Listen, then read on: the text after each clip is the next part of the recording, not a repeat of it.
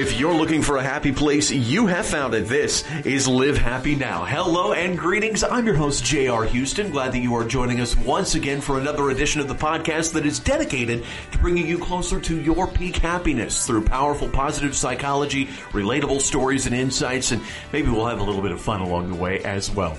We're excited that you're joining us from wherever you are in the world. Plus, we're excited to bring on our partners, Live Happy Magazine. Of course, that's where we get our name. They've got issues on newsstands everywhere. You can also find the digital edition online and our partner Life Reimagined, their website lifereimagined.org slash happy. And they've got all kinds of things on there for you to think about and try to apply to your daily life as you move forward. They say as you awaken it to the power of happiness, so do your dreams. So what's next?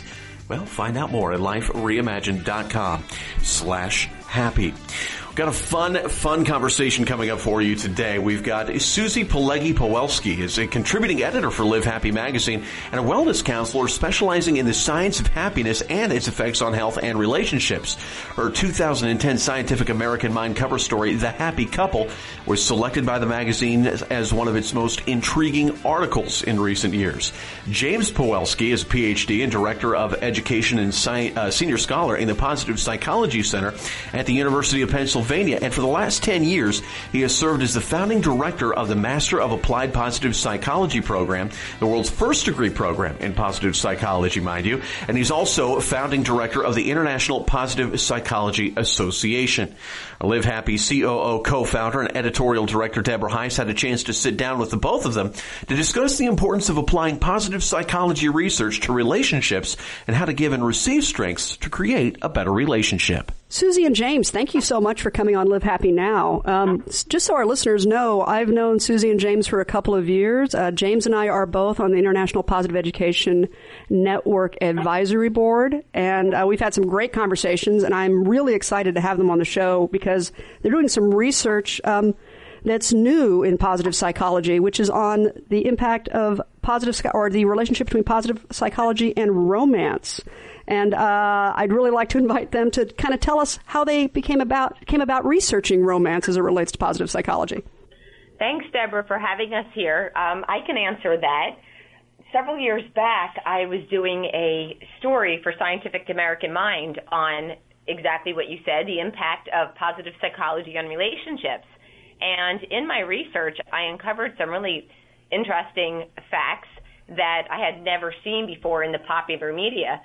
So this story that started out as just a smaller piece ended up becoming much larger than I envisioned and then a cover story. And what I found really interesting is that there were a lot of information, different aspects in positive psychology that could help couples, but it had never really been out in the popular press. So after I ended up doing the story, it came out on the newsstands, coincidentally titled The Happy Couple, the same month that James and I walked down the aisle. So that's not pressure alone to have your own byline article saying the happy couple. So that's sort of where it began. And then looking at that, obviously, we thought, well, we can't just, you know, be writing about this and talking about it. That's something we could use for our own relationship. Well, you know, James I know that you have a background in the humanities. Um, did that have an impact on your desire to spend some time researching positive psychology and romance? One of the really powerful opportunities that we have in our, our in our culture today is to bring together the best of scientific research with the best of wisdom of the ages, and surely romance and has been a part of um, uh, what poets have written about and novelists have written about. Uh, certainly something that um, theologians and philosophers have uh, pondered. Um, and so to bring that background or, or that um, interest uh, that covers all kinds of cultures and uh, across millennia of time to the work that's currently being done using contemporary uh, empirical methods, I think is especially promising and especially fun, particularly when we think about it not just in terms of the theory of constructing some kind of a, a, a, a concept, but actually putting it into practice in our own lives. What exactly does researching romance entail? When we look at, at researching, so it's, it's a combination of uh, focusing on largely on positive psychology because both of us have a background and, and an interest in positive psychology, and then looking at those elements of positive psychology research that bring to bear on, first of all, relationships in general. Um, because romantic relationships should be a subcategory of, of relationships in general. Uh, and then focusing in on how can that research be applied in this particular context. Sometimes, you know, it, it, it might be taking it, um, again, a practical step further uh, in that connection. So basically, what we've been doing, I've been uh, writing freelance articles on the topic, and James and I have been traveling across the country and internationally giving workshops on this. And thirdly, we've been working for the past few years on a book that will be coming out sometime in the future. We'll let you know when we know. now that you've done all this research, you guys obviously have the perfect relationship, and um, you know all the answers for that, right? It's, it really is because we don't believe in using the language of best and worst when it comes to relationships. Um, we believe in using the language um, of better. And so, uh, just like when you go to the gym, it's not about having a perfect body or, uh, you know, the world's worst body. It's about maintaining yourself and making improvements. And so we like to use the example of a gym, of a gym and, you know, a relationship gym. And Susie and I realize the importance of working out in that relationship gym ourselves and how much fun it is uh, to have other people join us. So when we do a workshop on relationships, it's it's really a uh, an invitation to everyone to come to a relationship workout with us and focus on the uh, the research that's done and then put it into practice in a in a real and interactive way. So so what are some of the things that you focus on in the workshops? We talk about gratitude, we talk about passion, we talk about the strengths, and we talk about kindness among uh, many other things we've been kind of working both from the standpoint of these um, topics in positive psychology, as Susie mentioned, and we're also trying to look at them specifically from the standpoint of you know being um, in relationship. So consider the following um, scenario. Um, what we like to ask our, our, audiences when we're doing the workshops: um, How many of you have ever been driving on the highway, and someone in front of you does something unbelievably um, dangerous or stupid? And when we ask that question, of course, the hands immediately go up. We've all observed that. And then we say, okay, how many of you have ever been driving on the highway and you yourself have done something unbelievably dangerous or stupid?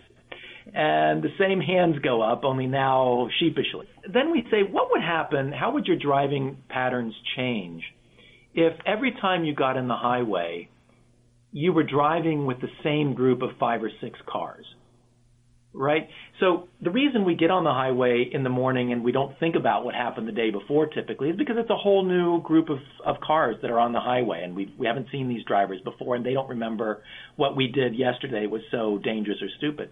But if the cars were the same ones, that white Chevrolet that I, you know, nearly uh, you know, really cut off yesterday or you know the blue Honda behind me that um, nearly caused me to wreck the day before, we would remember those things, and so it would be important not just how we drove, but how we interacted with the other drivers.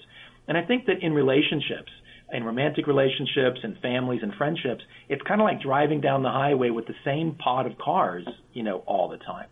So positive psychology has focused a lot on individual interventions, on initiating gratitude or initiating kindness and so on, discovering your own signature strengths. And we think all of those things are very important, of course. And when we think about it from the standpoint of relationships, I think we also need to add another layer. So it's not just about how these things are initiated, but also how they're responded to. So it becomes an interactive kind of situation. So if Susie expresses all kinds of gratitude and I respond to it in a terrible way, that's going to shut down the interaction. It's not going to be it's not going to pull us up into you know more positive domains and um, dimensions. So you're going to demonstrate the, the gratitude model, but also the similar model would apply to passion, strengths, and kindness. That's exactly right. Yes. So what we're what we what we've identified is a kind of need to think both about how to initiate something that's good, something that's positive, and how to respond to it. So it becomes this interaction. And once we have, once we're clear on that model, then we can apply it to things like gratitude, passion, strength, kindness, virtually any topic in positive psychology. Many of us are familiar with gratitude, and in positive emotion research led by Barbara Fredrickson, she has said that gratitude is probably one of the most important for relationships, and that expressing it um, with our partner on a regular basis increases our satisfaction, and that's for both partners. Um, it's important to do it continuously kind of like the uh, relationship uh, gym that we talked about. Um, it serves as a booster shot, so it helps relationships on the day-to-day moments, but also you could kind of it saves up some like reserve for later time in the relationship when you especially need a boost. And in fact, she found that how well a partner felt that he or she expressed gratitude was related with a 50% decrease in the chances of the relationship falling apart six months later. And it's because when you express and you receive gratitude, gratitude, it really makes you feel understood by your partner. But it's not just if you express gratitude, many of us probably do, hopefully, to our partners. But in the research, they found that it's how the partner expressed gratitude that was really important. So there's a way you can express gratitude that's really focused on yourself um, or you could focus on the other person, which is the ideal way. And by focusing on that person's strengths, um, parts of their personality, that's a really uh, positive way to express gratitude, not just on the benefit that you're getting from their action. Great, thanks, Susie. So we take that information, which is you know really key core positive psychology research, and we think about it from the standpoint of strengths, for example, the VIA classification of strengths and virtues that Peterson and Seligman developed in 2004. And if you look at that classification, you know, there are 24 strengths ranged under six different virtues. One of the strengths is the capacity to love and be loved. We all know people for whom it is easy to love other people, but it might be harder for them to allow themselves to be loved. And I'm sure we know people who just love to be loved, but have a little bit more challenge loving others. Another one of the giving and receiving strengths is kindness, for example. Again, we all know people who love to be kind, but then it's harder for them to receive kindness, and vice versa. Forgiveness is the same thing. It's one thing to forgive, it's another thing to allow yourself to be forgiven. So we put gratitude in this um, in this category as well because it's one thing to be grateful to someone else. It's another thing to um, be able to take in the gratitude that someone else is expressing. So in relationships, it's not just the expression of gratitude, it's how the other person responds to that expression. We like to think of it we like to think of it as the gratitude dance, right? So in a dance, it's important how one person may initiate something uh, and the other person needs to respond to it in a way that works. Otherwise, the dance will fall apart. Is there an example that you could could you do a little role playing for us and uh, give us an example of how this works? One of the things that we like to do in our workshops is to um, talk about how dance, you know, how, how the gratitude dance might work well or might not work so well. Um, so I'll just give you, uh, so we'll just do a little vignette here. So, um, okay. Susie, I want to thank you so much for how you helped me and the other editors of this new book that we've just written. It's a book on human flourishing, a poetry anthology. And you know, we we're academics, so we you know focus on poems, but we don't know the marketing side of things. We don't know how to take this into the public and help other people find out about what we've done. Um, and you have this background in PR and marketing, and so it's so helpful to be able to turn to you and ask you these things because you really help us be able to market what we've done, and it, it helps us get the word out. It helps us, you know, um, connect with more people, helps us get book signings and all that kind of stuff. So thank you very much for how you've helped me and, and my colleagues. Uh, James, it wasn't really a big deal. That's kind of what I do. Okay, so that was a vignette, Deborah. Got it. so we'll put you we'll put you on the spot. And what did you notice about the way I expressed that gratitude? Who was who was it about? It was about being thankful for her helping you with something that was one of your major goals. Yes, that's exactly that's exactly right. I was expressing gratitude, but it was all about me. It was all about how Susie had helped me, right? And the research that Susie referred to just a few minutes ago indicates that that might not be the most effective way of expressing expressing gratitude. Okay, so you're you're one for one. You ready for another question, Deborah? Let's go for it.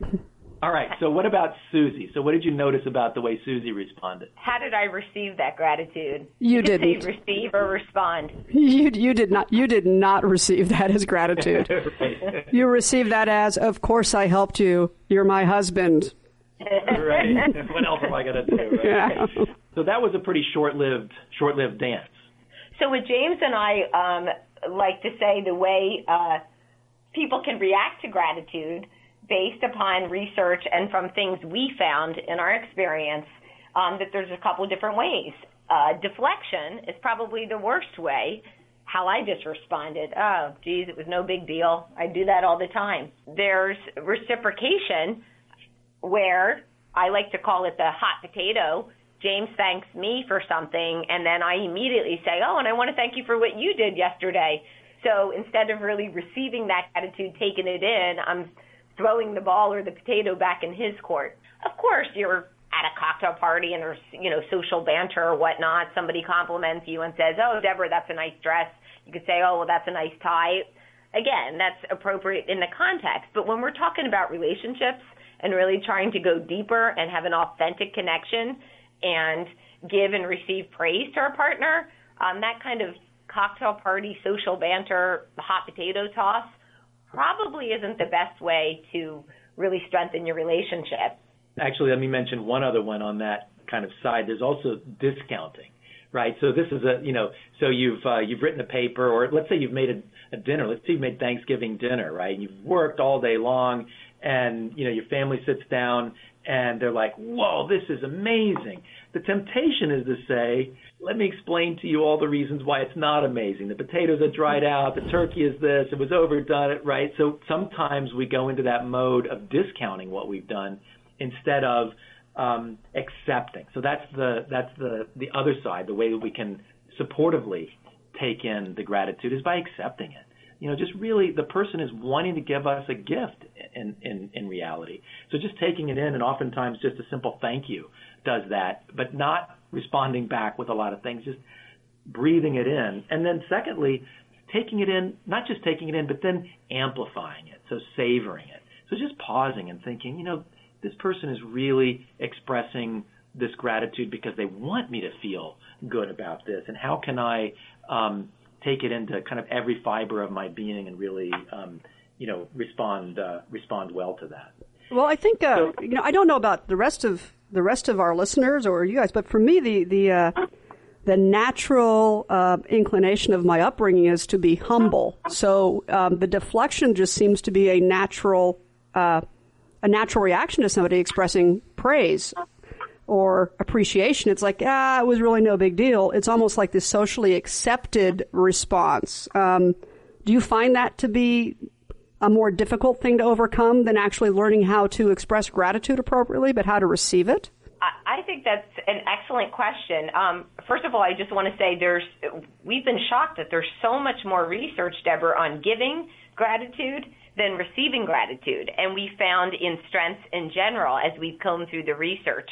As James said earlier in the interview, a lot of the positive psychology is, uh, you know, individual based and how much giving and how much you can do and expressing, which is great. But the the flip side, the receiving, there doesn't seem to be as much work, or it's more at its infancy.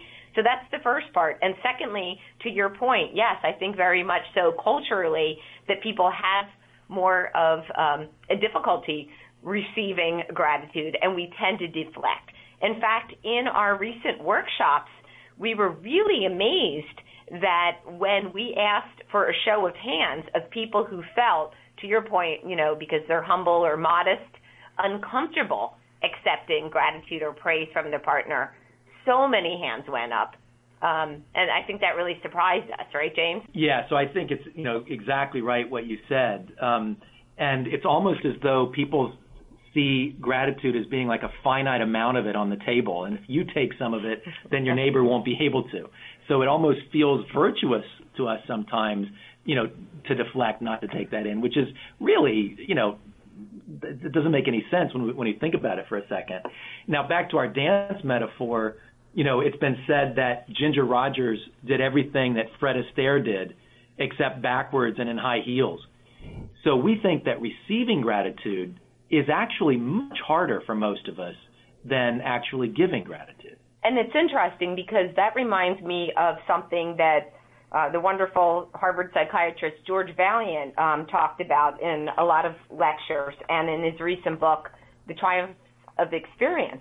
He gives a case of a, I think it was a retired professor, and for um, either like a birthday or uh, some big day that his wife was celebrating with him, an anniversary, she gave him a box of gratitude letters. I believe it was from his students over the year to um, express, you know, their gratitude for his wonderful teaching. So she was really excited to give it to him. The problem was he just did not have the strength to open the letters. And it was really sad. So here was all this great praise sitting there. And if you could think about it, but he just didn't feel, you know, strong enough um, to open those letters and really receive the gratitude. And when I talked to George about this, he said it's a big level of, um, you know, vulnerability. So a lot of us don't, um, you know, find being vulnerable maybe something natural or easy in life. And I think with gratitude and with the other strengths James mentioned, sometimes it's easier, I think, to be a giver, but to really receive things, what do you have to, you know, be like to receive? You got to be open and vulnerable and letting the gratitude, the love, the kindness really come in it is a, an upbringing that uh, you know that we ha- all have. That it's almost don't draw attention to yourself as kind of a uh, don't don't be overly prideful, don't be overly uh, you know uh, egotistical about your accomplishments. And I think that's where gratitude kind of gets in the way. But the, the concept that you express that people want to give you something, which is why they're expressing gratitude, I think is lost on a lot of people. And I can see how in a, particularly in couples, that could be, uh, if you don't, if you don't recognize that, that could cause to lead to long-term problems because it kind of removes the genuineness of the communication. Yeah, absolutely. And it, it, it, the dance kind of stops before it starts. You know, again, to, to Steve's point earlier, um, we're not wanting to pretend that there's a one size fits all around gratitude. We know that there are differences in there are cross-cultural differences, um, there are gender differences, no doubt, age differences, and so forth. We do think, though, that gratitude is like a dance in that the more you do it, you know, the better you get. And it's important to ask yourself or yourselves in the context of relationship, you know, how how are we doing with this gratitude dance? Um, you know, are we are are we able to um, uh, feel what the other person is trying to, um, again, gift to us. Okay, so we find that in giving gratitude, there's three steps that can help couples. First, just being grateful. So this is really noticing things that your partner does or things about his or her personality um, that brings you joy and cultivating the, uh, the state of um, gratefulness. And then the second step is expressing it. And as James said, you really have to have the right context, know the right culture. So even the culture within your relationship. So communicating with your partner, not just what's good for you, but you have to focus on your partner. Some people might like, you know, a letter. Others, you know, maybe a verbal expression, maybe a nonverbal, you know, maybe doing little acts. So again, the second step is expressing gratitude, communicating with your partner in a way that works for you, but even more importantly, um, the way you think your partner likes to be communicated to. And then thirdly, um, really directing that gratitude and focusing it on your partner. Like an ex- example we gave, instead of James talking about, you know, the benefits of me helping him out with his book, it was more about him. Ideally, you want to really focus on uh, what your partner did, what strengths of his or hers, you know, uh, were really displayed in that activity. Great. So that's the Ginger, I'm sorry, that's the Fred Astaire part. So the Ginger Rogers part then is the receiving gratitude. And we think similarly, there are three key steps to receiving gratitude in a way that will support this relationship, this gratitude dance. First of all, it's just being open to the expressed gratitude. So it's accepting it. Um, and uh, just oftentimes, again, just a simple thank you um, is a way of, of doing that. And then secondly, taking it in even more deeply. So savoring the expressed gratitude, really basking in it, letting it, you know, not just saying thank you and moving on to something else quickly, but but but but saying thank you and, and really letting it kind of sift down into the different corners of our uh, of our souls, um, and then finally sharing the effects of the spread of the expressed gratitude. Um, so when you know when we when we do something for the person, our significant other, we really hope that it lands and we really hope that it makes them feel good. You know, if I were giving Susie a back rub and I gave her, a, you know, and one minute into it, she stands up and says, "That was great. Let me give you a back rub," and gives. I would say no. I I want to I want you to feel it and enjoy it, right? And I want to know about it. So when it's really helping her to relax, I like hearing that it is having its intended effect, right? So similarly, when we're receiving gratitude, accepting, savoring it, and then sharing the effects of the expressed gratitude, indicating how it makes us feel on the inside, to be seen in this way, to be appreciated um, in this way. So those are the basic steps that we see both on the giving side and on the receiving side. And then we follow that up with two uh, interactive exercises that we'll share with you. Again, because this isn't just about you know theoretically understanding this stuff; it's about putting it into practice in our relationships. We like to ask um, people to think of a recent time that they expressed gratitude, and then think to yourself: Did you focus on the other, or did you focus on yourself? And if you focused on yourself, how could you reframe that? Great. So that's the first exercise. Um, how do you typically you know, work on the expression of gratitude. And then the second exercise is how do you typically receive gratitude?